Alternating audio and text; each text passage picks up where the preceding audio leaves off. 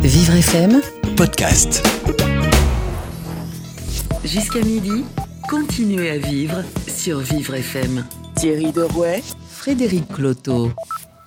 Bonjour, merci de votre fidélité à cette émission spéciale quotidienne, tous les jours à onze heures sur, sur Vivre F M et en direct de chez nous.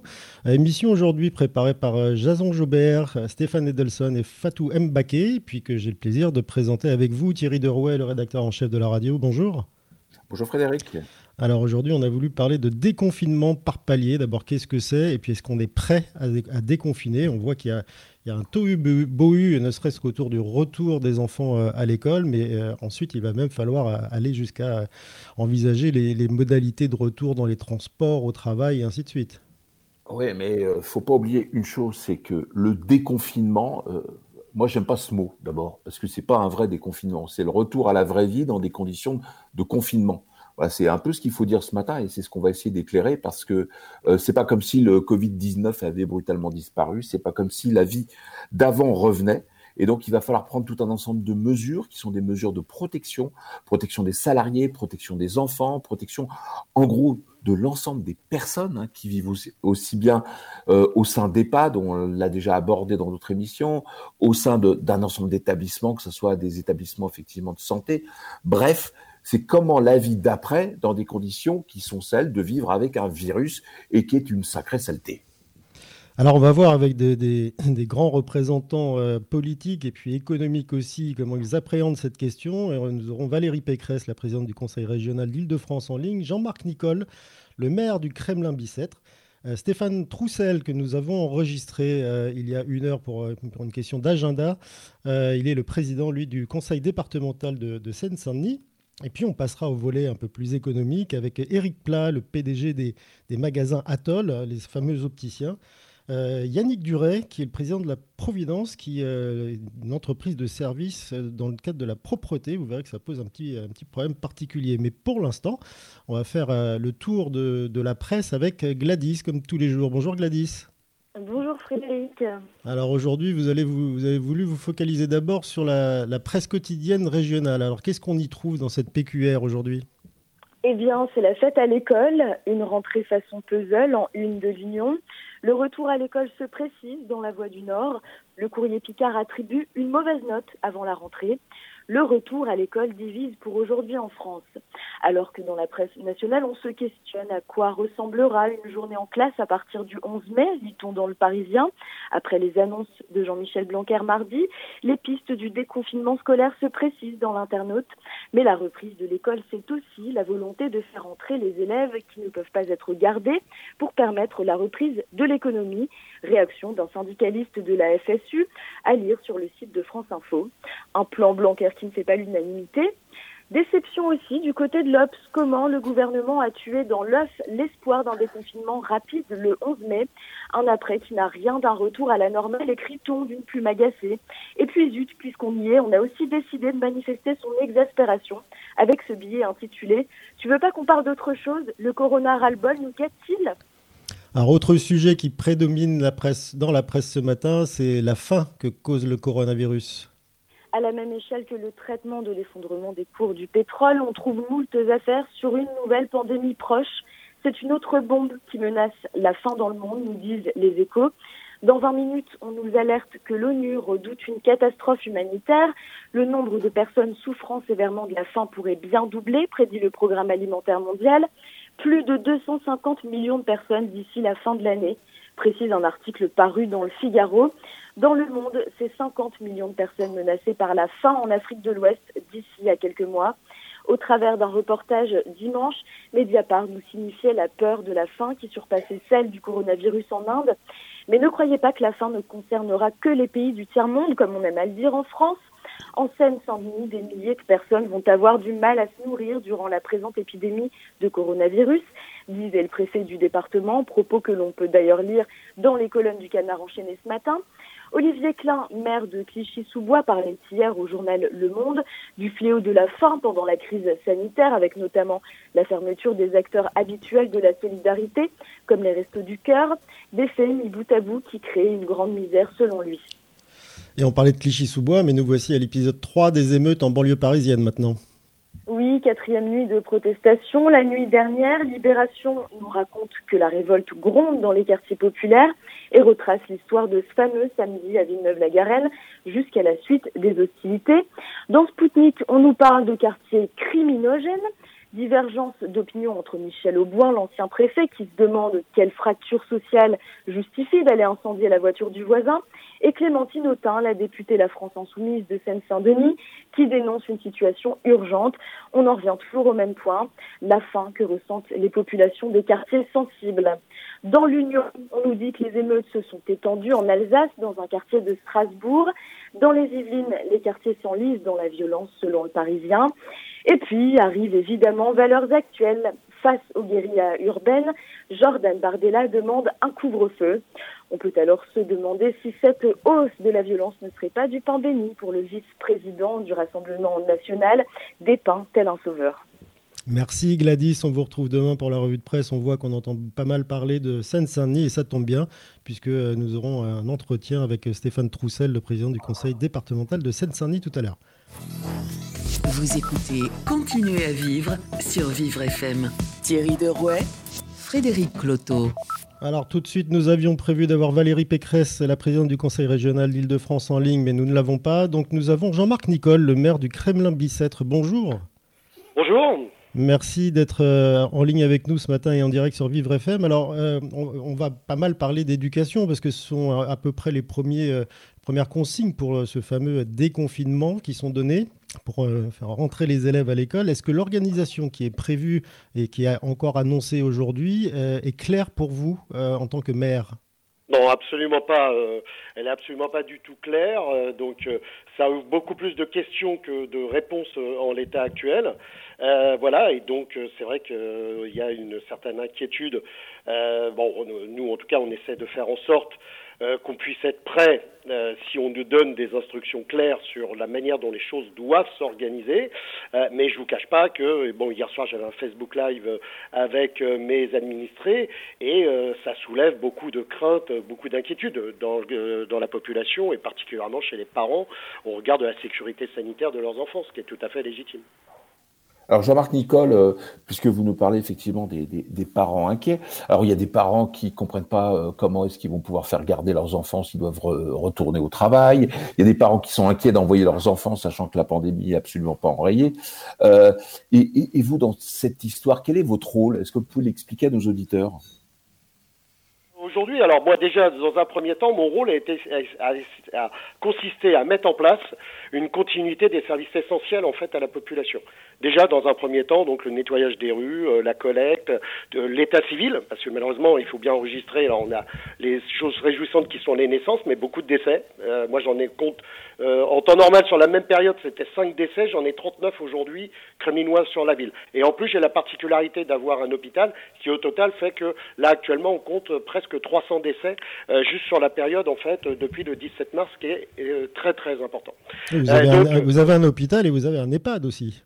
J'ai un hôpital, j'ai un EHPAD effectivement de cent trente-quatre euh, pa- patients et qui rencontre des grosses difficultés. Alors le personnel soignant euh, n'est absolument pas du tout mis en cause, mais euh, ce qu'il faut euh, bien évidemment à chaque échange que je peux avoir euh, avec eux, ils sont sur euh, le fil rouge en permanence sur euh, les moyens de protection pour assurer leur sécurité. Et moi, j'ai exa- également les mêmes problèmes avec mes agents euh, parce que euh, je me dois aussi en tant qu'employeur à la sécurité de mes administrés, c'est tout à fait légitime, mais aussi en tant qu'employeur, à la sécurité aussi des personnes qui sont sur le terrain tous les jours et qui font tourner les services.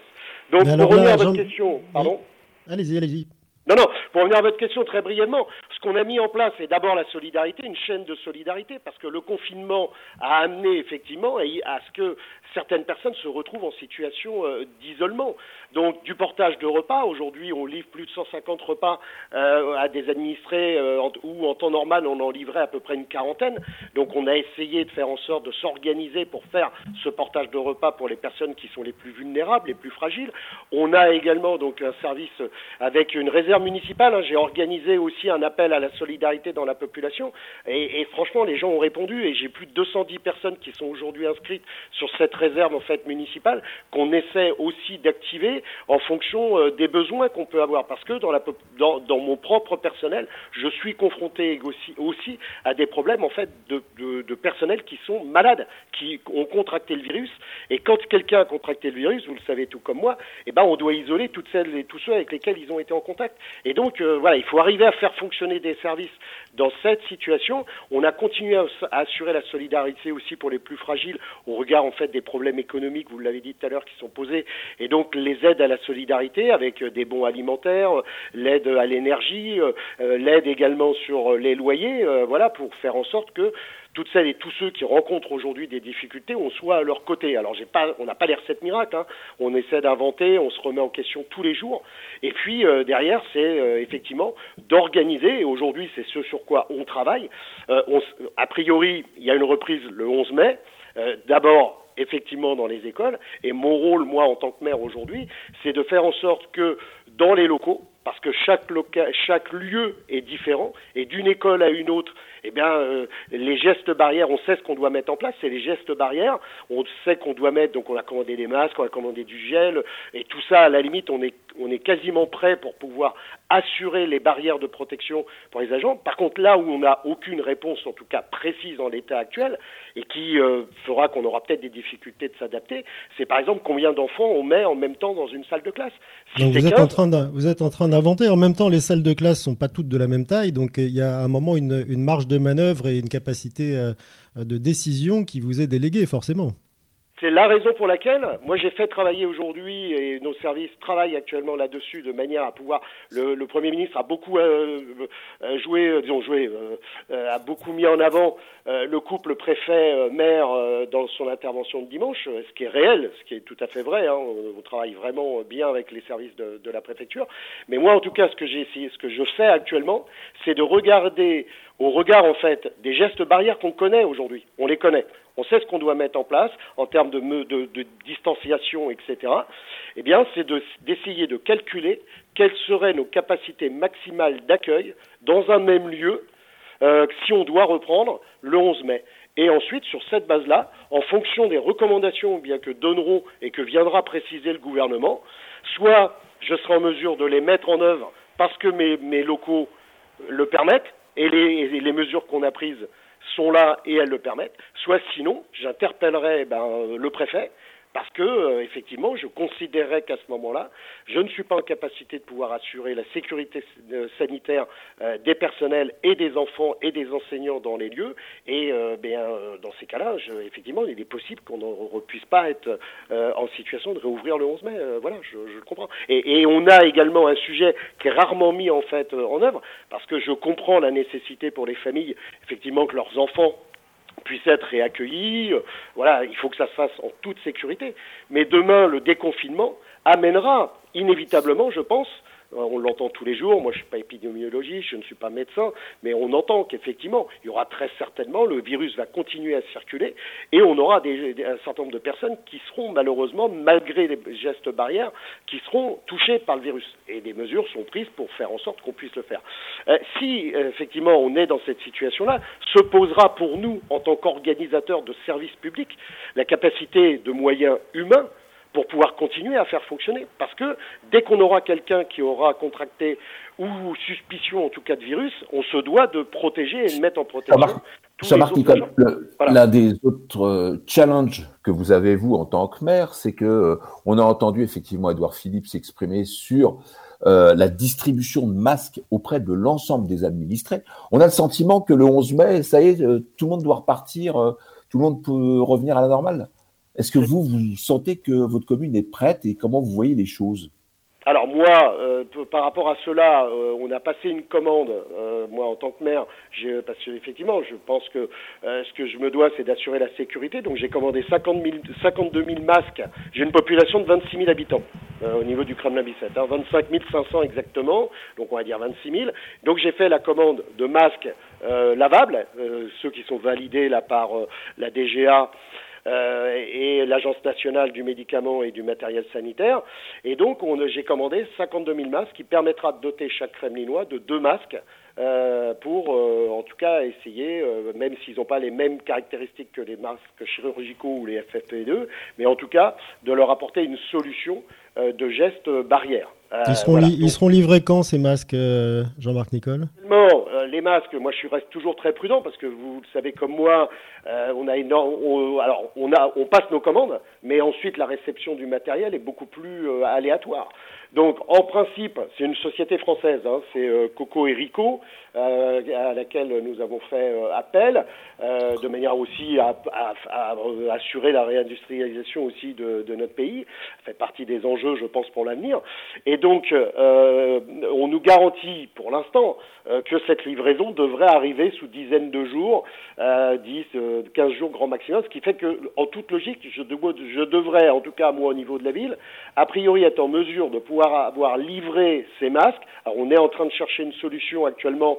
Parce que l'idée, en fait, c'est, je peux pas livrer dans les boîtes aux lettres, hein, parce que je ne sais pas derrière la boîte aux lettres combien il y a de, réellement de personnes dans chaque foyer. Donc, on est en train de travailler avec les services de la préfecture pour voir si on a des bases de données type fichier N C, la C P A M potentiellement, à qui je pourrais, sur la base de ce fichier, adresser un courrier avec un Q R code et qui permettrait, en fait, à mes administrés de pouvoir venir et retirer dans différents lieux pour éviter, des, encore une fois, les phénomènes de concentration, re- venir chercher rapidement leur dotation pour que euh, bah, celles et ceux qui devront retourner au travail ou prendre les transports, et cetera, avoir, encore une fois, le matériel nécessaire. Oui, mais... on, voit, on voit que rien n'est simple dans, dans ces cas-là. Tout est, est compliqué, notamment pour essayer de, de prévenir euh, une éventuelle reprise de, de la pandémie. Nous aurons dans une minute euh, Valérie Pécresse en ligne. Euh, quel est votre mode d'interaction avec la région en ce moment, en quelques mots ?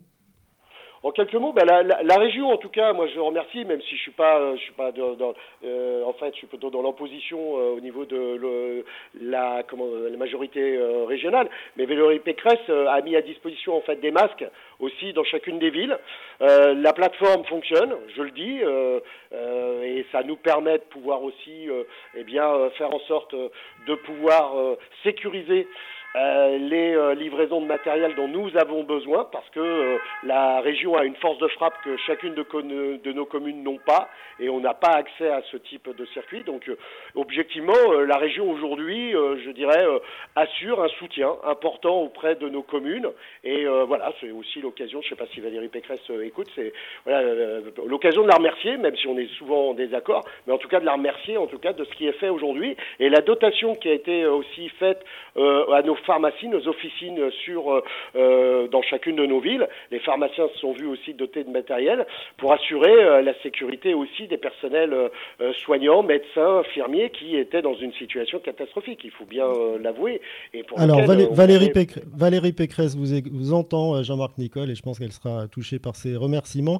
Euh, moi, je vous remercie d'avoir pris le temps d'être avec nous ce matin à l'antenne. Vous êtes, je vous rappelle, le maire du Kremlin-Bicêtre. Et tout de suite, nous sommes en ligne avec Valérie Pécresse. Bonjour. Bonjour. Vous êtes la présidente du Conseil régional d'Île-de-France, si besoin de le rappeler. Euh, vous avez entendu les remerciements, euh, et pas loin d'être des éloges d'ailleurs de, du maire du Kremlin-Bicêtre.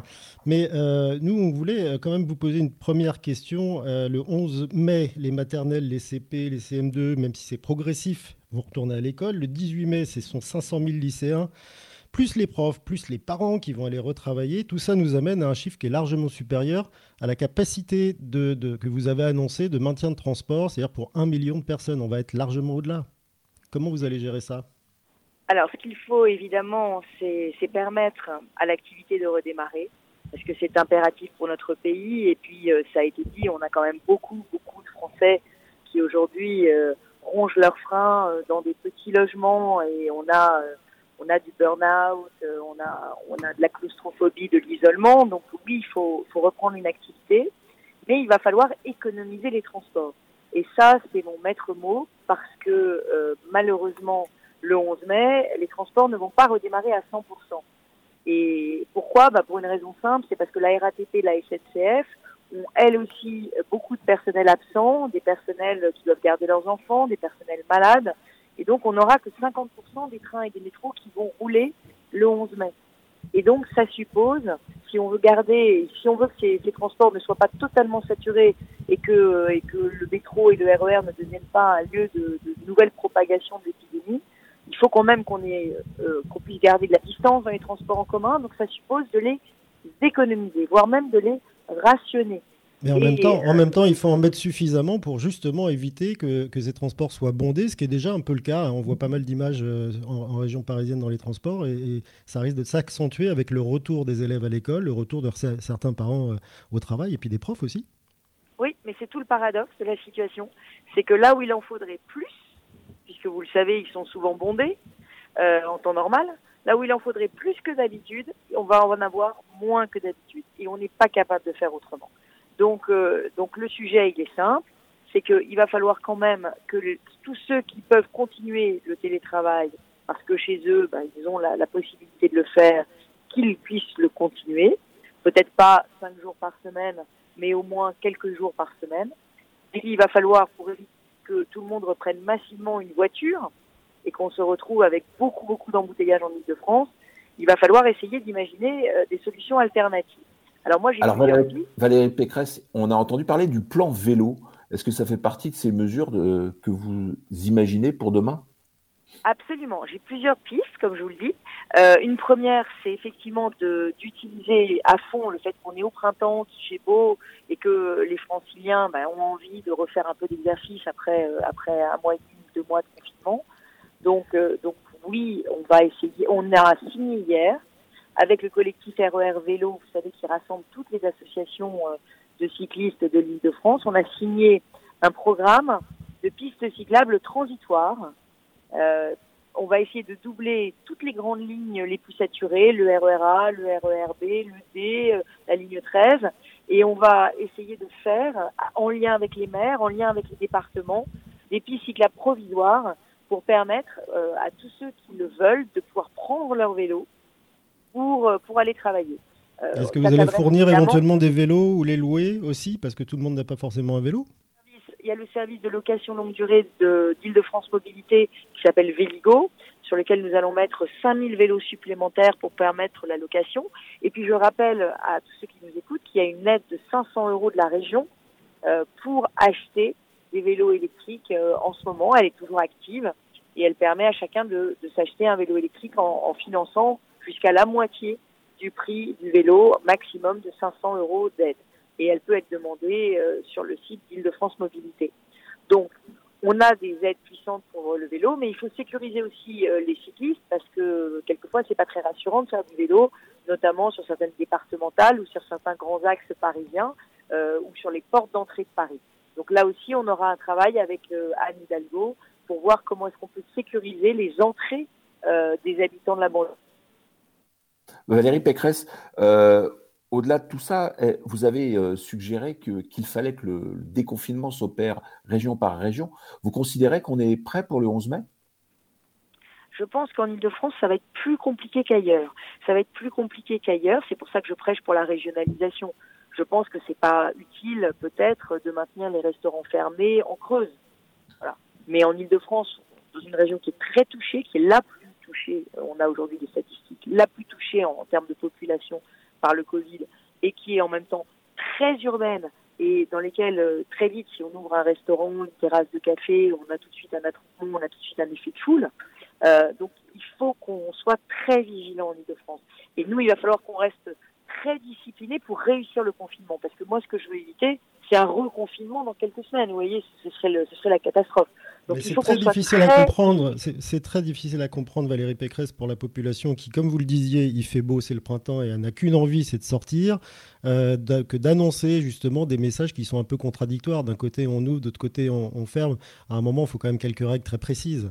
Oui, c'est pour ça que je vous parle de, vraiment de, de, de discipline. Si collectivement, euh, on, on fait attention tous, je pense qu'on peut réussir le déconfinement. Mais ça veut dire qu'il faut qu'on fasse tous attention. Ça veut dire qu'il faut qu'on économise nos transports en commun. Tous ceux qui peuvent marcher doivent marcher. Euh, tous ceux qui peuvent faire du vélo doivent faire du vélo. Tous ceux... Alors, pour les entreprises, je pense qu'il faudra aussi qu'elles fassent un effort et qu'elles étalent leurs, leurs heures d'arrivée au bureau. Il faut qu'une partie... Il faudrait, à mon sens, qu'on garde, au moins pendant les quinze premiers jours du déconfinement, en Ile-de-France, euh, des attestations de déplacement signés par l'entreprise qui vous disent bah, vous vous déplacez entre sept et huit en transport en commun, vous entre huit et neuf, vous entre neuf et dix, et on accepte des arrivées au bureau jusqu'à dix heures, vous voyez par exemple. Parce Alors que là, il va, ça... il va falloir, vous avez un petit boulot pour aller convaincre certains patrons, parce qu'on a quand même des échos de gens qui, enfin de notre chef d'entreprise qui, qui fonctionnent comme ça, mais il y en a d'autres qui sont déjà en train de prévoir de remettre toutes, toutes leurs troupes euh, au travail physiquement et groupées, même avec plein, pas mal de précautions à partir du onze. Euh, vous avez vu plutôt des éloges de, de, de, de, des services de la région euh, euh, qu'a, qu'a formulé Jean-Marc Nicolle, le maire du Kremlin-Bicêtre, mais vous avez dit aussi que vous aviez fonctionné en mode commando pour les achats de masques, pour... sauver les, les T P E, les P M E de, d'Île-de-France, euh, qui n'étaient peut-être pas justement très aidés par, euh, par l'État. Est-ce à dire que vous, euh, région, vous remplacez le rôle de l'État dans ces moments-là ? Ce qui est vrai, c'est que la région, les régions se sont retrouvées beaucoup plus agiles que l'État pour commander des masques. Euh, Jean-Marc Nicolle a, a eu la gentillesse de dire que nous avions approvisionné toutes les communes. Là, cette semaine, nous avons approvisionné toutes les pharmacies avec mille masques supplémentaires pour les soignants, mais aussi pour que toutes les personnes fragiles et malades qui ont une ordonnance puissent aller récupérer six masques chacun. Donc ça veut dire qu'on en donne à toutes les personnes fragiles d'Île-de-France. Elles sont désormais protégées grâce aux dons de masques de la région aux pharmacies. Donc oui, et on est en train de continuer. Là, on est en train d'équiper avec les maires, toujours, euh, toujours la main dans la main avec les maires. On est en train d'équiper tous les commerçants de toutes les villes d'Île-de-France euh, pour, parce qu'ils sont au contact du public et qu'ils doivent pouvoir continuer à être protégés. Donc oui, la région a été plus agile. Nous avons créé, d'ailleurs, pour aider toutes les entreprises à s'équiper, une centrale d'achat qui s'appelle euh, centrale achat arobase île de france point f r, sur lesquelles on a plus de deux mille collectivités et entreprises qui ont déjà passé commande de masques, de gel, de gants. Euh, voilà, donc on s'est transformé effectivement un peu en mode commando, euh, en, euh, en plateforme d'approvisionnement en, euh, pour, pour toute l'Île-de-France. Voilà. Valérie Pécresse, qu'est-ce que vous avez à répondre à certaines attaques, notamment de, de personnes qui étaient en situation d'être élus maires et qui ne le sont pas aujourd'hui, qui considèrent que euh, vous donnez des, des, effectivement des, des masques essentiellement à des gens pour s'afficher et faire d'affichage politique? Ben, moi, je suis obligée de travailler avec les maires. Parce que les maires ont la légitimité aujourd'hui pour agir dans leur ville. Alors je sais qu'on est en, en, en, en période de municipale, c'est frustrant pour certains de leurs adversaires qui euh, se disent ben, « moi j'aimerais bien être élu en, en septembre et ça m'embête que le maire aujourd'hui, ben, il rouvre les écoles, ça m'embête que le maire il distribue des masques, ça m'embête ». Mais le maire est légitime, c'est lui qui est, qui est aujourd'hui en charge de la commune, même si on est en période de municipale. C'est vrai que c'est une situation un peu ubuesque. Euh, mais euh, la région, elle doit, elle doit, euh, j'allais dire, travailler la main dans la main avec les maires, comme l'État le fait d'ailleurs, parce que c'est eux aujourd'hui qui sont en charge, tant que les nouveaux maires n'ont pas été élus. Et puis on a vu que votre région était, euh, avait volé au secours aussi du secrétariat d'État aux personnes handicapées, puisque vous avez publié un communiqué de presse commun avec euh, Madame Cluzel pour euh, annoncer justement le don par la région euh, de trois cent mille masques, je crois, À, à des structures du, du médico-social. Vous arrivez à faire comme ça des frappes un peu chirurgicales. On aura Stéphane Troussel en ligne euh, dans quelques minutes, président du conseil départemental de Seine-Saint-Denis. Pour tout vous dire, l'interview a dû être enregistrée pour des questions d'agenda de, de Stéphane Troussel. Euh, et il, il nous disait clairement, il va nous le dire, qu'il y a un risque d'explosion sociale dans le département qui est important. Comment vous pouvez aujourd'hui anticiper ça et l'aider à éviter ce, ce genre de phénomène ? Absolument. On a un, un risque très fort de montée de la pauvreté et on a aussi des difficultés à, à respecter le confinement quand on est dans des situations très précaires de mal logement. Donc euh, c'est évident qu'aujourd'hui, euh, les, les villes les plus pauvres de la région et singulièrement le département de Seine-Saint-Denis, qui est le département le, qui concentre le plus de détresse sociale, sont des départements, sont, sont des territoires qui sont aujourd'hui en danger, en très grande fragilité. Donc la région pour la Seine-Saint-Denis a mis en place un plan de déploiement euh, de masques supplémentaires. Hein. On a déployé sept cent mille masques en Seine-Saint-Denis. On a équipé toutes les T P E, toutes les P M E euh, de masques supplémentaires, les associations humanitaires aussi. Mais au-delà de l'équipement en masques, on est en train de prévoir euh, une aide alimentaire spéciale pour les villes les plus populaires avec de la distribution alimentaire parce que nous avons beaucoup de chômage, beaucoup de personnes qui ont dû arrêter du jour au lendemain de travailler aussi. Et donc, euh, on, on voit monter la pauvreté euh, dans ces départements euh, les plus populaires et dans ce département le plus populaire et dans ces villes populaires qui sont en réalité dans toute l'Île-de-France. Valérie Pécresse, euh, quel est le regard que vous avez vis-à-vis de la situation, de ce qui a été mené par le gouvernement d'Édouard Philippe? Est-ce que vous considérez que bah, toutes les bonnes mesures ont été prises au bon moment et que ce qui est euh, dessiné pour le onze mai et après, c'est, ça va dans le bon sens? Bah, ce qu'on a tous constaté, euh, c'est une forme d'impréparation du pays. Euh, alors, savoir euh, où sont les responsabilités, franchement, c'est pas le moment euh, d'essayer de chercher des, des responsables et des coupables. Aujourd'hui, le, le moment, c'est de tous unir nos forces pour résoudre tous les problèmes qui se posent à nous, un par un. Et aujourd'hui, euh, on est en train, euh, je pense, de, de, enfin, de faire des miracles en matière de soins, en matière d'adaptation de l'hôpital, en matière aussi humanitaire. Euh, et moi, je salue beaucoup les associations. On a, on a mis en place là, un plan d'aide euh, puissant pour aider tout le réseau des associations humanitaires qui font un travail fantastique. On se démène aussi pour mettre à l'abri les sans-abri avec l'État, euh, dans des internats de lycées, dans des villes de loisirs régionales. Voilà. Donc, je pense qu'on additionne tous nos forces et nos énergies pour faire en sorte qu'on arrive à surmonter tous ensemble cette crise. Et je, et je crois que voilà, c'est, c'est, c'est ça qu'il faut retenir. C'est cet esprit d'unité qui nous anime. Jean-Marc Nicolle l'a dit, droite, gauche, ça n'existe plus, ça n'a pas de sens aujourd'hui. Euh, l'objectif, c'est vraiment euh, de sauver des vies, de protéger les populations et, et chacun à notre place de faire le maximum. Et c'est ça que les Français attendent de nous. Est-ce que, Valérie Pécresse, est-ce que euh, en cette période d'urgence, donc on, on sent que vous êtes au feu, que vous devez gérer des situations euh, très rapidement, très efficacement, et ça a l'air d'être le cas, puisqu'on entend un témoignage d'un de vos adversaires politiques qui dit du bien de, ce que, de votre action, et ça montre qu'il y a une solidarité. Solidarité, ça m'amène à parler aussi des, grandes, des autres grandes valeurs qui peuvent être défendues par des personnes comme vous. Je parle là de l'environnement, du handicap. Euh, est-ce que ces, ces grandes valeurs sont un peu mises euh, au rebut en ce moment, et puis on s'y intéressera à nouveau après ? Ou est-ce que vous continuez d'agir en, en imaginant changer justement le monde après c- cet épisode ? Alors d'abord, c'est vrai que cette crise, euh, elle montre qu'il faut mettre les bouchées doubles pour les plus fragiles. Parce que la maladie qui était la maladie de, de, de, de tout un chacun euh, est en train de devenir, avec le confinement, plutôt une maladie des précaires. Parce que ceux qui sont confinés dans de bonnes conditions sont protégés. Et ceux qui continuent à vivre dans des lieux clos, comme les EHPAD, nos aînés, euh, comme les prisons, les détenus, euh, mais aussi les foyers migrants, les sans-abri, euh, tous ceux qui sont aujourd'hui dans des conditions précaires de vie sont désormais euh, les plus touchés. Donc il faut mettre les bouchées doubles pour les plus précaires, et c'est vrai que la région devra travailler dans le cadre du plan de relance qu'elle prépare, non seulement à aider, euh, j'allais dire, tout le tissu économique, mais à vraiment aider les plus fragiles, les auto-entrepreneurs, les T P E, et puis euh, les personnes qui seront au chômage et qui, vont, qui, qui ont un risque de, de tomber dans la pauvreté. Donc oui, bien sûr, il y aura un volet social très important au plan de relance et un volet environnemental, parce que je crois que si on relance, si on réinvestit, eh bien, il faut le faire pour être plus fort à la fin. Et, euh, et on le sait, l'Île-de-France, elle sera plus forte si elle est euh, si elle est plus protectrice de l'environnement, si elle investit dans les énergies renouvelables, dans les transports propres, dans les bâtiments euh, euh, à énergie positive. Donc oui, euh, sur tous ces sujets-là, le verdissement, la biodiversité, sur tous ces sujets-là, je pense qu'on peut sortir renforcé de la crise. Merci Valérie Pécresse, présidente du Conseil régional d'Île-de-France, d'avoir été euh, en direct avec nous sur Vivre F M ce matin. Alerte coronavirus. Si vous avez de la toux et de la fièvre, vous êtes peut-être malade.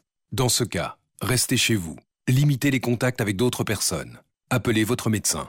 La maladie guérit en général en quelques jours avec du repos, mais si les signes s'aggravent, que vous avez des difficultés importantes à respirer et que vous êtes essoufflé, appelez le quinze immédiatement. Plus d'informations sur gouvernement point f r. Ceci est un message du ministère chargé de la Santé et de Santé publique France. Jusqu'à midi, continuez à vivre sur Vivre F M. Thierry Derouet, Frédéric Cloteau. Alors, on va rester dans la région Île-de-France avec Kevin Aubin. Bonjour Kevin. Bonjour. Alors euh, là, vous, vous avez effectivement été euh, rechercher des informations qui ont circulé sur les réseaux sociaux concernant la réouverture de restaurants McDonald's où il y aurait eu quelques petits soucis, c'est ça ? c'est ça, euh, des images impressionnantes hein, qui montrent l'afflux de véhicules devant des restaurants McDonald's. En fait, il faut savoir que depuis avant-hier, l'enseigne a rouvert hein, une trentaine de ces restaurants dans toute la France, mais seulement pour la partie drive et des livraisons à domicile, donc pas le droit de, de prendre son McDo au sein de l'établissement. Et dans une vidéo sur Twitter, dans la ville de Moissy-Cramayel, c'est en région parisienne, on peut voir une file de voitures qui s'étend sur des centaines de mètres, on peut même parler de kilomètres, à tel point que le restaurant a dû limiter les achats à soixante euros maximum par client. La majorité des autres établissements McDonald's sont bien sûr encore fermés à cause du coronavirus. Et c'est pourtant tellement facile de se faire un McDo à la maison. Alors, direction l'Angleterre maintenant. Là-bas, un joueur de foot a présenté ses excuses après une vidéo postée sur Instagram. Pourquoi ? C'est ça, c'est un joueur du club Tottenham. En fait, il s'agit de Serge Aurier. Le sportif a demandé pardon dans un communiqué qu'il a publié euh, sur Instagram parce qu'il n'a pas été exemplaire en termes de mesures de distanciation. Dans la vidéo euh, qu'il avait publiée sur son compte Instagram, Aurier était euh, assis côte à côte avec Moussa Sissoko, un autre joueur, et c'était au cours d'un récent entraînement parce que là-bas, les entraînements ont repris. À cause de la polémique, bah, Serge Aurier s'est vu contraint de supprimer la vidéo euh, sur, de son compte Instagram. Et puis en France, euh, bonne nouvelle, le concours Miss France s'adapte à la situation sanitaire. Bonne nouvelle, ouais. Les castings se feront via les écrans de téléphone. Normalement, c'est, c'est, on est, on est en pleine période hein, de, de, de casting pour le comité Miss France. C'est, c'est dans cette période que le comité sélectionne les candidates pour la première étape, à savoir les élections régionales. Et avec le coronavirus, bah, les choses se compliquent. Du coup, Sylvie Tellier, présidente du concours, a décidé d'organiser un casting deux point zéro.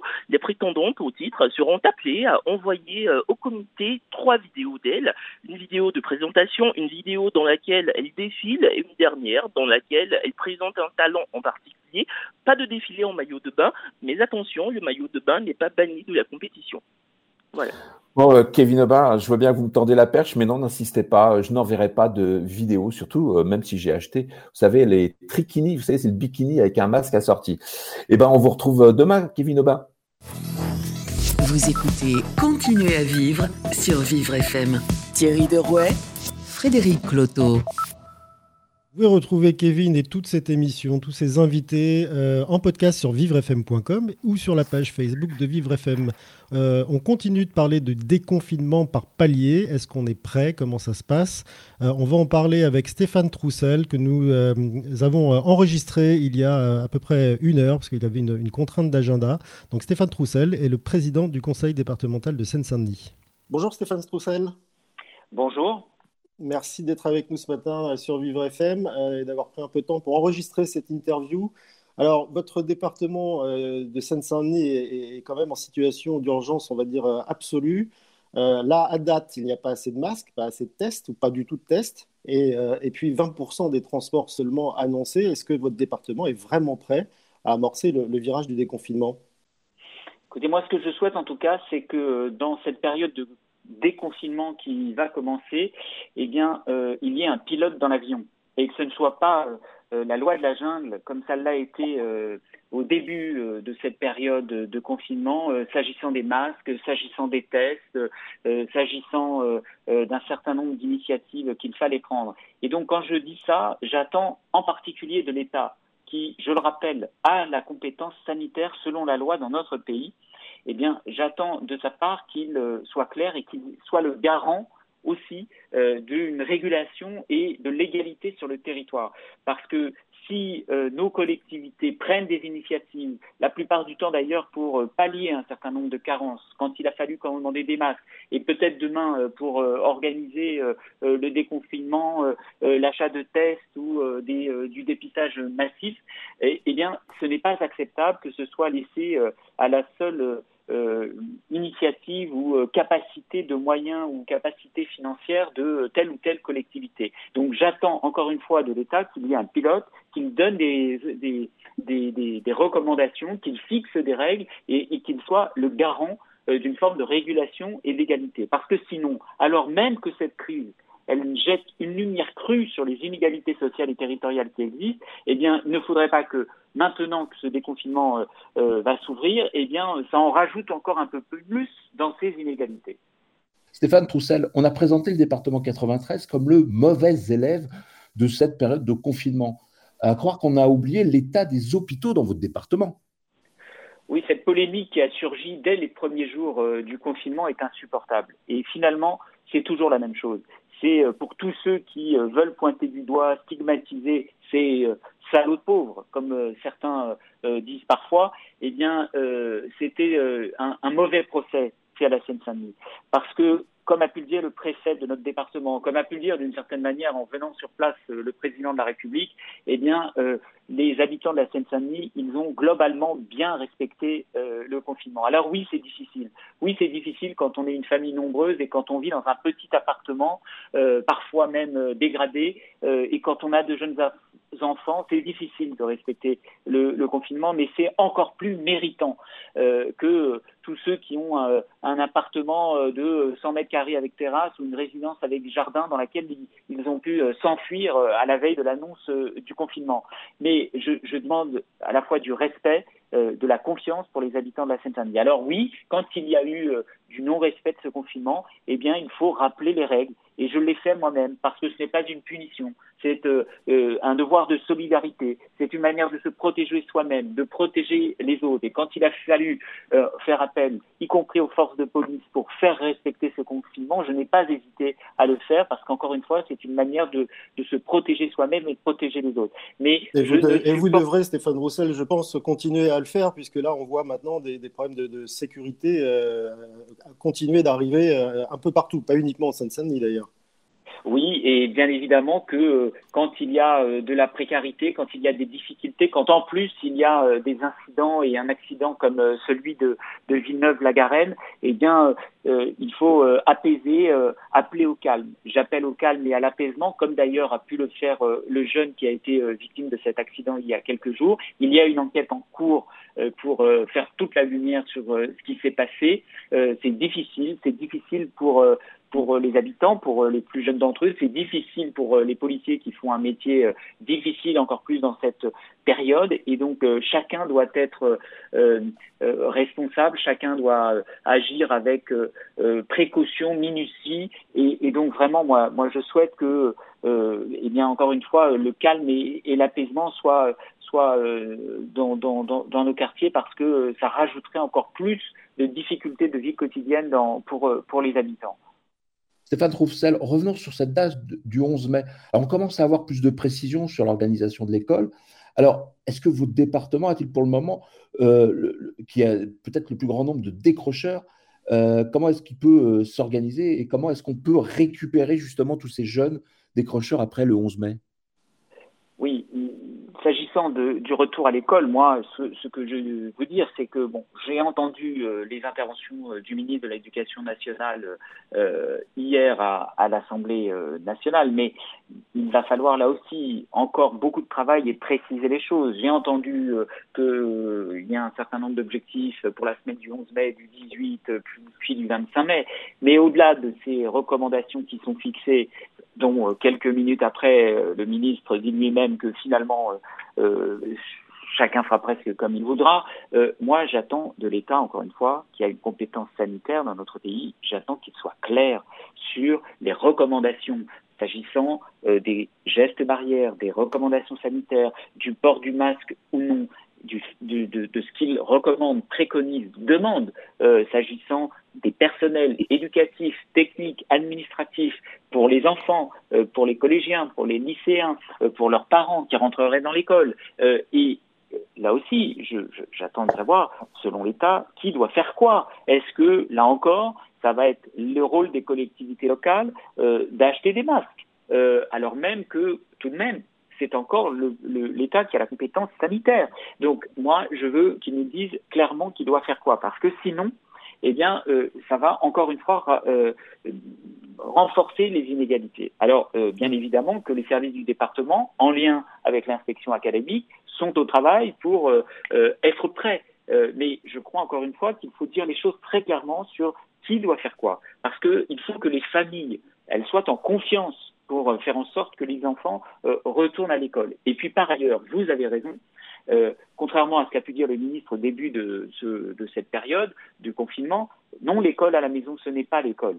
Ce n'est pas l'école pour un certain nombre de familles euh, qui n'ont pas euh, forcément du matériel numérique, en dépit des initiatives que nous avons prises. Par exemple, le département a mis à disposition quinze mille tablettes numériques euh, qui étaient à disposition dans nos collèges pour pouvoir les donner euh, aux familles. Mais quand on n'a pas euh, les euh, euh, environnements euh, dans, dans la maison qui permettent de s'isoler dans sa chambre pour travailler, quand euh, les parents ne peuvent pas encadrer ou prendre en charge les, les élèves pour euh, surveiller, accompagner euh, euh, les études ou les, les, les devoirs, les leçons, eh bien, ce n'est pas l'école. Et donc, euh, oui, la, le risque de décrochage, de, de, d'accroissement des difficultés scolaires est grand. Et donc, il faut faire du sur-mesure. Il va falloir évaluer la situation des élèves et élaborer un grand plan, une grande, de grandes mesures de, de, de rattrapage, de peut-être de vacances studieuses, de, de, de soutien, d'accompagnement scolaire euh, le soir durant les vacances euh, pour lutter contre le décrochage et euh, rattraper les difficultés scolaires qui se seront euh,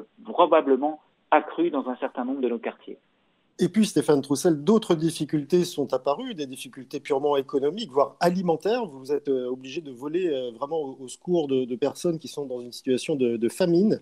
Comment vous comptez articuler ces aides très concrètes avec les communes et en même temps euh, vous projeter dans cet avenir de déconfinement ?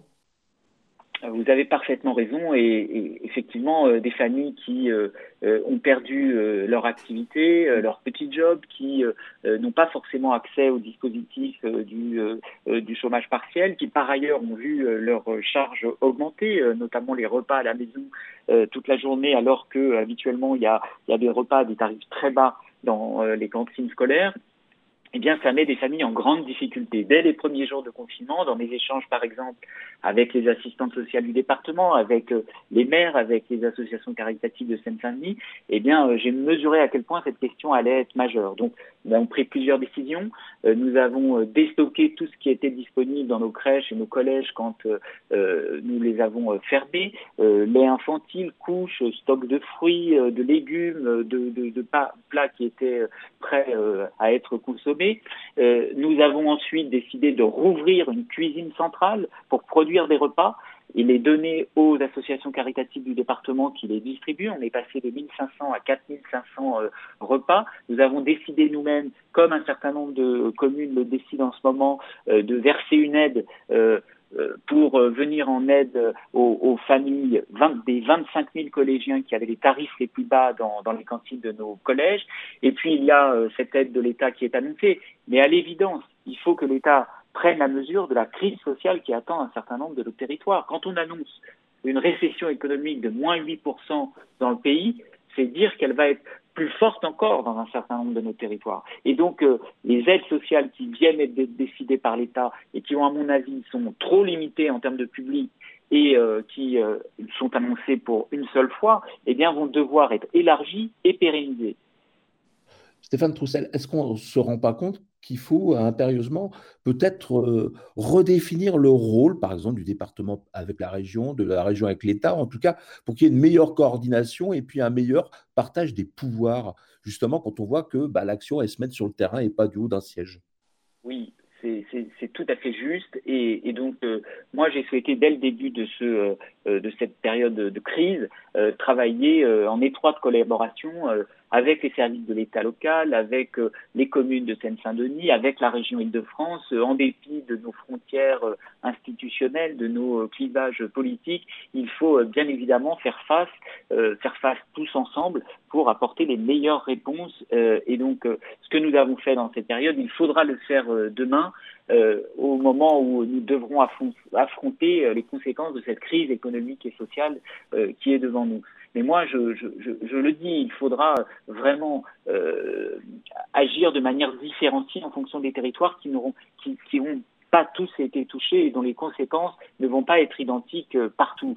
Parce que, une nouvelle fois, euh, cette crise sanitaire, elle, elle jette une lumière crue sur les inégalités sociales et territoriales euh, qui existent dans nos territoires. Et vous savez, il y a eu un rapport parlementaire qui a été publié euh, il y a maintenant euh, près de deux ans sur la situation de, de la Seine-Saint-Denis. Le Premier ministre était venu en tirer les conclusions euh, à l'automne deux mille dix-neuf dans notre département. J'avais dit à ce moment-là que ce n'était pas un solde de tout compte et qu'il faudrait agir plus vite, plus fort euh, pour euh, le département de la Seine-Saint-Denis. Eh bien, nous y sommes. Et donc maintenant, euh, il va falloir euh, aller vite et, et prendre des mesures de, de plus grande ampleur, parce que les mesures justes, qui nécessaires, qui ont été décidées pour l'activité économique, pour activer le chômage partiel, pour venir en aide à travers les banques, à travers le budget de l'État, à l'activité économique de notre pays, il faut aussi que l'État prenne la mesure de la crise sociale qui attend un certain nombre de territoires. Il va devoir agir là aussi avec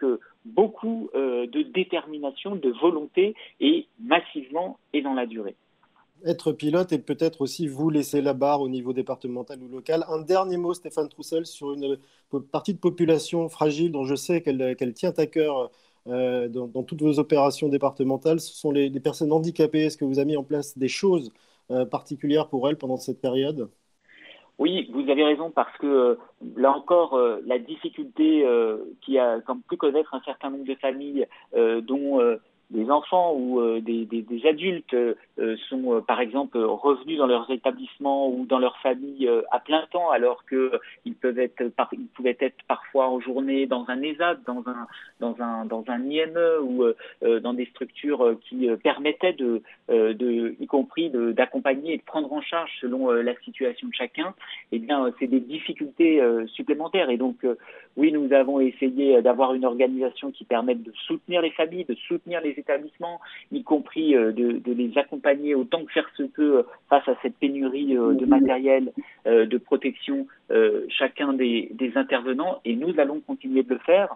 Euh, nous avons y compris euh, euh, proposé euh, qu'il y ait des possibilités de, de desserrement euh, dans des... Euh, dans des lieux, dans des euh, établissements euh, que nous pouvions euh, posséder euh, en, en, en grande couronne euh, parisienne. Euh, j'ai, euh, euh, on a sollicité par exemple le préfet aussi pour euh, examiner la possibilité que des lieux publics euh, soient euh, ouverts euh, avec des conditions d'encadrement et d'accompagnement pour personnes, pour, per- pour permettre à des, euh, à des associations qui a- accompagnent des enfants ou des jeunes ou des adultes euh, eh bien de pouvoir euh, euh, bénéficier d'espaces verts de, de proximité selon des conditions très strictes, encore une fois, de prise en charge et d'accompagnement, parce que bien évidemment, euh, il faudra là encore au, au, au lendemain de cette période de confinement aussi eh bien, faire euh, une évaluation de la situation et voir comment on va pouvoir euh, renforcer Euh, notre accompagnement et, et soulager un certain nombre de, de familles et, et d'établissements.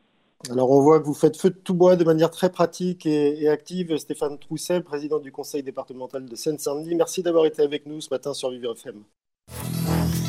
Jusqu'à midi, continuez à vivre sur Vivre F M. Thierry Derouet, Frédéric Cloteau.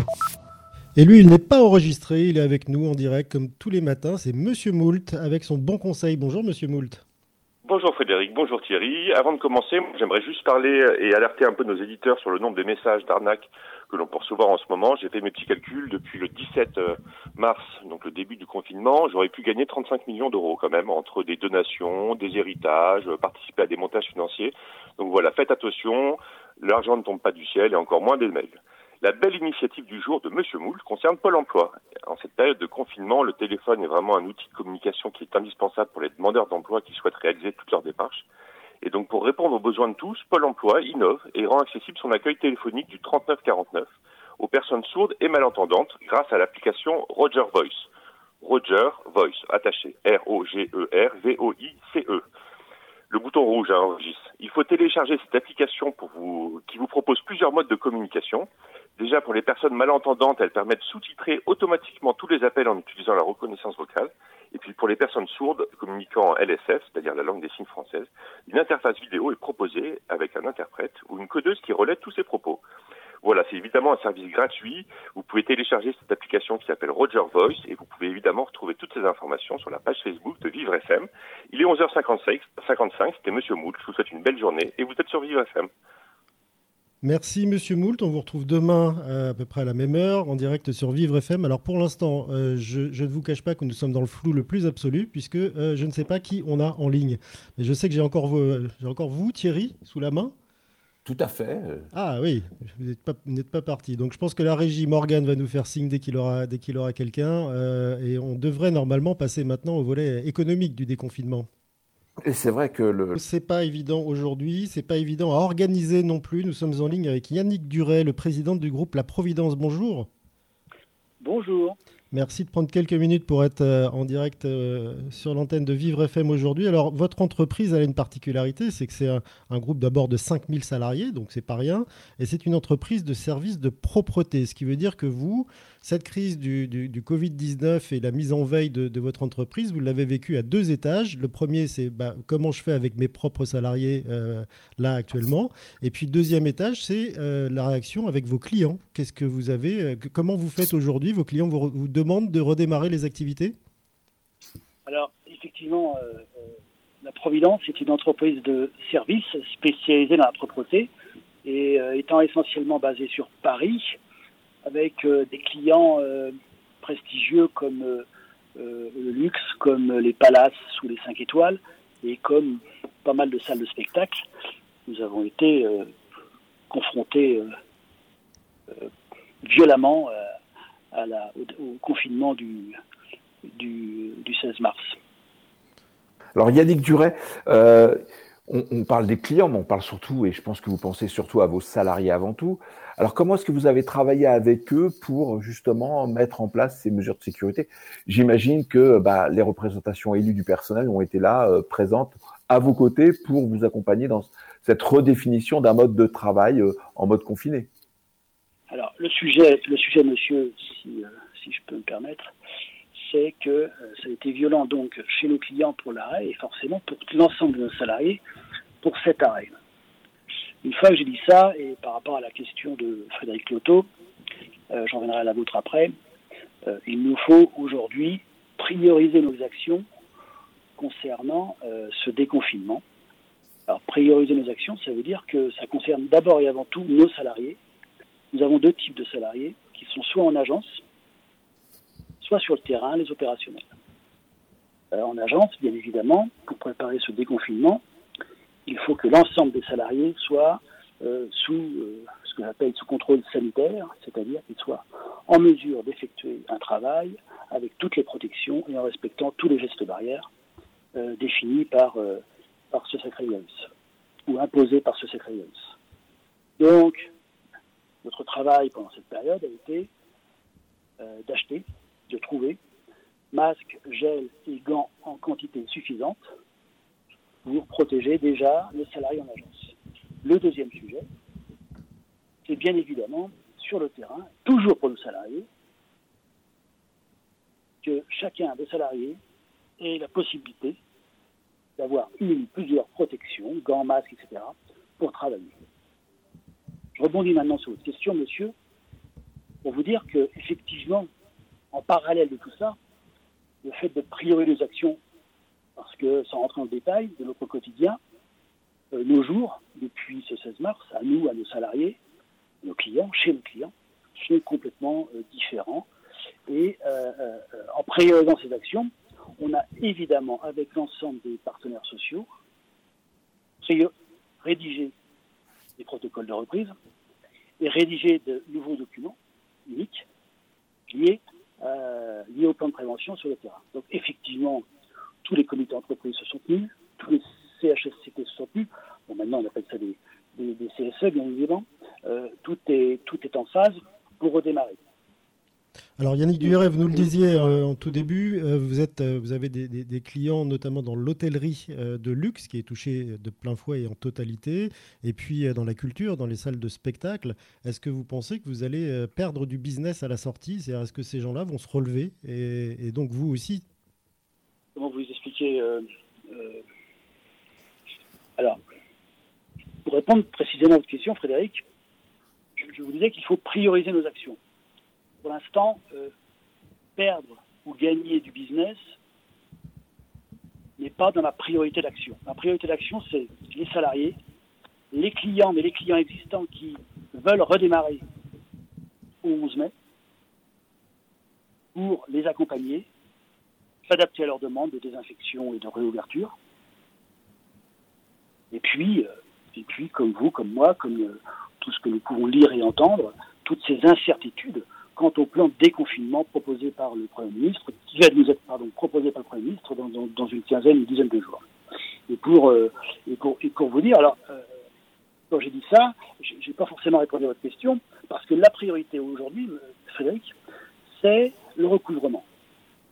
Car euh, même si euh, la Providence est une entreprise normale, normalement, saine, euh, il nous faut aujourd'hui consacrer l'exclusivité au niveau économique de nos actions, à faire entrer l'argent qui pourrait être dehors ou qui est dehors en fonction des règlements clients. Justement, Yannick Duret, est-ce que vous avez fait appel aux mécanismes qui ont été mis en place par l'État justement pour bah, aider des entreprises comme la vôtre ? fait, on, fait, on a fait appel aux, aux mécanismes d'État concernant le chômage partiel et autres, bien évidemment, mais euh, comment dire, tout ça, c'est des, c'est des reports de charges. D'accord. Euh, lorsque je devrais payer toutes mes charges, ces mois-là, je n'aurai pas trois fois le chiffre d'affaires. Donc il faut aussi que ma trésorerie continue à fonctionner, si je peux me permettre. Alors vous avez vu, euh, entendu comme nous et comme nous tous, euh, les préconisations de Jean-Michel Blanquer, le ministre de l'Éducation nationale, sur le, les modalités de reprise. J'imagine que sur vos cinq mille salariés, vous en avez quand même pas mal qui ont des, des enfants. Ça veut dire que dans certains cas, bah, une semaine sur deux, ils seront à l'école. Euh, peut-être pas, euh, peut-être pas d'ailleurs tous en même temps, comme il nous l'a annoncé. Euh, comment vous gérez ça ? Parce que du coup, ça, vous, ça ne donne pas une disponibilité totale de vos, de vos personnels, là, à partir du onze. La, la, la Providence est, est et restera une, une entreprise à dimension humaine. À partir de là, euh, nous avons, comme moi j'ai accès à, à l'ensemble des salariés, euh, qu'ils soient fonctionnels ou opérationnels, euh, nos chefs d'agence sont déjà sur le pont pour euh, organiser la, le, le, le déconfinement. Mais en sachant aussi que, comment dire, on ne, on ne sait pas, on ne sait pas, on ne sait pas aujourd'hui. Euh, euh, Quels clients, euh, tous les clients qui vont ouvrir, dans quelles conditions ils vont ouvrir. Donc on s'imagine que la voilure va être un petit peu plus faible que d'habitude et qu'on pourra ainsi euh, absorber ces éventuelles absences que vous décrivez, euh, que vous décrivez, Frédéric. Après, après euh, le, le, l'organisation de travail chez les clients va certainement aussi être modifiée à un moment ou à un autre, car que j'évoquais pendant la période actuelle de désinfection avant l'ouverture, j'imagine bien, et vous imaginez bien vous aussi, tout le monde l'imagine, que pour respecter euh, euh, la non-propagation du virus, il va falloir sans doute ou sûrement adapter sa prestation de désinfection aux journaliers chez nos clients différemment. Donc je me dis que je me dis qu'en fonction, vous savez qu'on a un métier où on a quand même pas mal de salariés qui travaillent en heure décalée, de moins en moins parce qu'il y a de plus en plus de travail de, en journée chez les clients. Mais là aussi, là aussi, euh, l'exercice est fort sympathique à, à, à mon sens de d'imaginer que demain on pourra, on pourra euh, euh, comment euh, entretenir et nettoyer chez nos clients d'une façon différente et plus en journée, euh, de façon à ce que euh, chacun puisse s'organiser chez soi et, et autres. Mais c'est, c'est, c'est j'ai pas la prétention aujourd'hui de vous dire que toutes les problématiques que j'ai rencontrées, que je rencontre, que je vais rencontrer, je les ai réglées. Car, comme, comme, vous comme moi, au regard de cette période inédite, de la soudaineté de l'événement et d'un futur, d'un futur proche euh, que je qualifierais d'imprévisible, on doit être d'une agilité à toute épreuve. Oui, c'est ça. On voit très bien qu'à l'échelle d'un groupe comme le vôtre de cinq mille salariés, euh, l'in- l'inventivité et, et l'agilité vont, vont primer. On voit aussi que c'est un système de vaste communicant entre, entre les clients et les entreprises. Merci Yannick Duret, président de la Providence, d'avoir été en ligne avec nous ce matin sur Vivre F M. Jusqu'à midi, continuez à vivre sur Vivre F M. Thierry Derouet, Frédéric Cloteau. Et Billy Ferrante nous propose aujourd'hui un temps suspendu, comme, comme chaque jour. Bonjour Billy. Bonjour Frédéric, bonjour Thierry. Alors vous êtes parti un petit peu dans tous les sens, si j'ai bien compris ce matin. Oui, on peut, on pourrait dire ça comme ça. Euh, durant ces tristes événements, euh, moi je parle d'abord de la dépression, voilà, qui s'est immiscée dans, dans bien des foyers, à croire qu'on a oublié notre sourire chez un arracheur de dents. Après, moi, personnellement, euh, je me suis replongé dans, dans les bandes dessinées, en, en particulier dans les aventures du reporter à la houppette animé par R G. Euh, il n'empêche que j'étais frustré du fait que l'album Tintin et le covid dix-neuf n'existe pas. J'imaginais déjà le capitaine Haddock piquer ses crises de nerfs confiné à Moulins-Arts, la Castafiore chanter sur son balcon, les Dupont-Dupont alités à l'hôpital, et je dirais même plus, j'ai regretté que le professeur Tournesol ne soit qu'un simple personnage de fiction, car il aurait sans aucun doute déjà détruit le virus. Mais plus sérieusement, à l'heure où nous causons, une majorité de Français sont déjà sur les starting blocks, prêts à décoller de leur maison, tels des fusées vers l'infini et l'au-delà. Sauf qu'avant de cela jouer Buzz l'éclair, il faudra continuer de prendre son mal en patience, comme nous l'avons fait jusqu'à maintenant. D'ailleurs, j'ai d'ores et déjà baptisé la date fatidique du déconfinement. Je l'ai nommée « le jour d'après ». Alors, il faut dire qu'après le onze, beaucoup se mettront sur leur trente et un. Coiffés de nos lourds casques, les touffes de cheveux auront besoin d'être taillées comme les haies d'un jardin. Tandis que la longue toison des chevelures féminines sera en soins intensifs. Les costumes cravates se pavaneront, le menton haut, les talons hauts claqueront sur le pavé, et comme chaque été, les coqs feront les beaux, à la différence qu'ils seront masqués. Et tandis que le soir, à l'heure de l'examen de conscience, on repensera cette pandémie qui a apporté à ces meurtres quotidiens la précision et la régularité d'un bon fonctionnaire. On y songera avec horreur, la nuque basse, les yeux pleins de ténèbres, les larmes qui fuient comme un robinet dans le noir, les images morbides s'incrusteront par une porte dérobée de notre cerveau, des regrets aussi pour le dernier gramme d'affection que la maladie nous aura empêché de donner aux proches emportés. Alors dans les cimetières, il y aura des trémolos dans la voix, des figures sombres taillées dans du papier mâché, le teint cendreux, à force d'avoir tété le mégot, et la voix chevrotante. Mais après tout, tous les mots sont dérisoires devant une tombe. La réalité reviendra aussitôt au galop, tout comme l'amour de notre progéniture, de nos progénitures, et c'est là que la petite bouille des chérubins et leur corps de lutin pourront enfin se retrouver face au tableau, la craie à la main dans les salles de classe. La vie pourra enfin continuer avec toutes ces graines du destin, je dirais même plus, ces acteurs du monde de demain. Ben espérons que le coq continuera à chanter même s'il est masqué. Merci Billy Ferrand, on vous retrouve demain pour un nouvel Instant Suspendu en direct. Vous écoutez Continuez à vivre sur Vivre F M. Thierry Derouet, Frédéric Cloteau.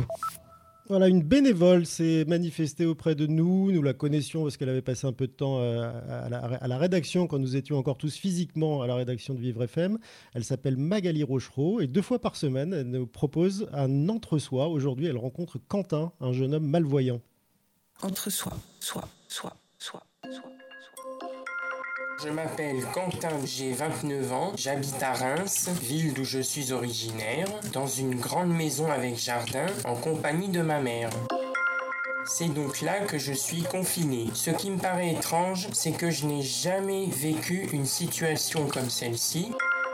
Ce qui m'effraie le plus, c'est que ce virus peut toucher n'importe qui, mais de façon différente. Ceux qui présentent le moins de symptômes, par exemple, peuvent s'en sortir. Pour les autres, soit ils s'en sortent en réanimation, ou ils en meurent, ce qui est bien triste à notre époque. J'ai peur que le coronavirus touche des personnes de mon entourage, comme ma famille ou mes amis. Ce que j'aimerais réussir durant cette période très particulière, c'est lire le plus d'ouvrages possible. Il faut dire qu'étant non-voyant de naissance, je lis en braille. J'écoute également un livre audio qui m'a été offert à Noël, intitulé La peste écarlate de Jack London, une fiction qui raconte l'histoire d'un virus parti des États-Unis. S'agira-t-il d'une pandémie comme celle du coronavirus ? Ce qui a changé pour moi durant le confinement, c'est le fait de ne plus pouvoir pratiquer de sport à l'extérieur, comme le tandem et l'aviron. Ce que j'espère de tout cœur à l'issue du confinement, c'est pouvoir retrouver mes collègues de formation, le temps de passer notre examen final et faire une fête avec eux après le jour de l'obtention de notre diplôme. Ensuite, réaliser une fête avec ma famille pour nous retrouver tous ensemble.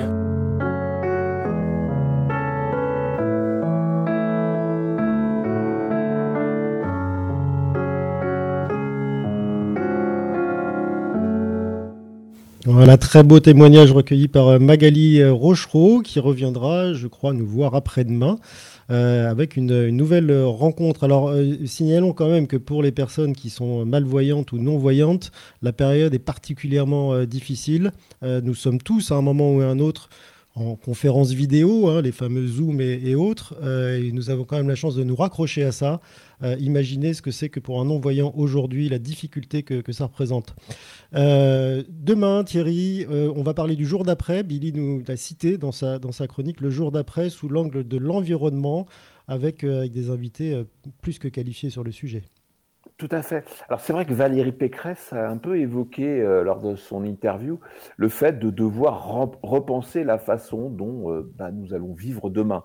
Alors on parle effectivement de plan vélo euh, et puis on doit aussi essayer de, de, de, de prendre de la hauteur et regarder ce qu'on peut faire pour notre petite planète. Alors c'est vrai qu'en ce moment on a le sentiment que tout s'est arrêté. Alors le ciel est bleu, il n'y a pas de, de fumée. Euh, Vu de l'extérieur et vu de la hauteur, euh, si on pouvait effectivement reprendre une petite lorgnette depuis la Lune, on verrait que visiblement la planète semble respirer, mais comment ça va se passer demain et qu'est-ce qu'il faudrait changer dans nos habitudes, dans notre alimentation et aussi dans nos comportements euh, bah, vis-à-vis de, de, de gestes quotidiens. Euh, c'est ce qu'on va essayer d'évoquer demain.